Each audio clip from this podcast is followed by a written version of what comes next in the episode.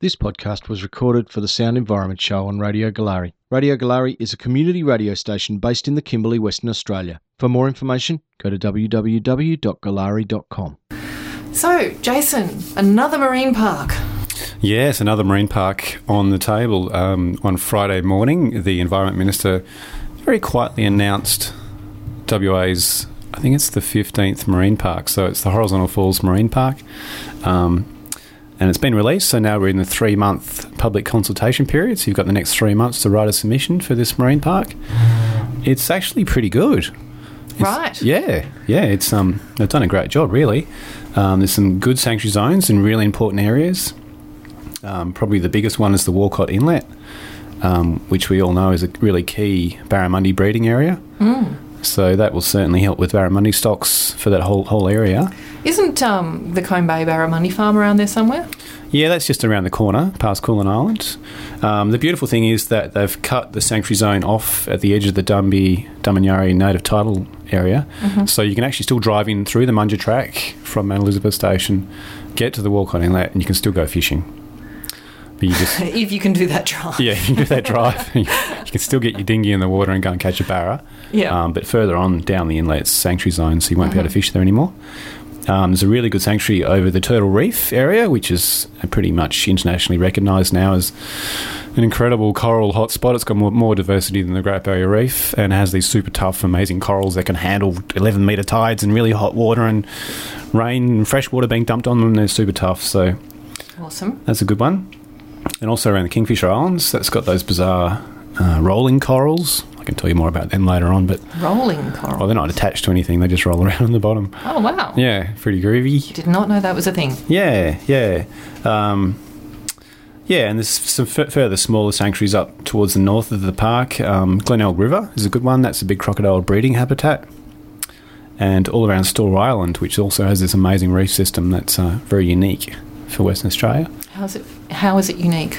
Um, I'd need a few hours to explain it to you. Okay. I will try and figure out a really short answer to that question. All right. Well, maybe we can make that entire reef system our animal of the week one week. Yeah, so there's a couple of flaws in it that I'm not too happy about. Um, uh, prawn trawlers is probably the big one because they come into Collier Bay and um, catch prawns. It's a tiny amount of prawns. We're talking about $75,000 a year on average worth of prawns. But they rip up the bottom. They rip up the bottom, and I think the whales are probably feeding on those prawns at times.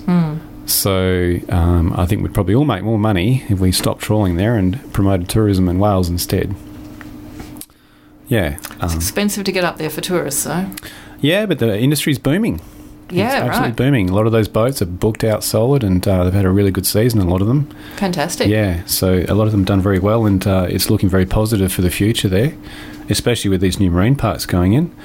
Now, the other side to this is uh, the Horizontal Falls National Park, which was originally intended to stop the uh, Pegasus Metals copper mining right next to the falls. So it's actually becoming law now, which is great. Um, and the national park looks pretty good, except that it has a square piece missing out of it. Right. And that's right where there's a great big copper deposit. So So there's not a mine there yet, but someone thinks that maybe they'd like to put one there at some point. yeah, there's definitely a big mob of copper there, and they want to keep the door open to to enable it to be mined. Um, quite a risk there, I reckon. Copper mining around the world's pretty risky activity.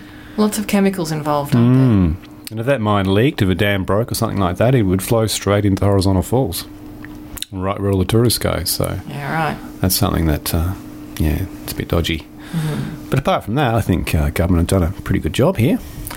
Well, that's an unusual statement from you, Jason. Oh, I know, I'm very supportive. Credit where credit's due. Well, it's nice to be talking about a different marine park, and Horizontal Falls, of course, is you know an iconic location up here. Oh, yeah, this will get international attention. Uh, and David Attenborough described this as one of the greatest natural features in Australia. When did he do that? Oh, a few years ago. He Fantastic. was for David Attenborough to be blown away. You know, it's pretty special. Mm. Yeah, I mean, yeah. he's a man who's seen everything that nature has to offer pretty much. Yeah, more than most people. and gotten shat on by, by most of it. Yeah, I guess he has. hadn't thought of that angle.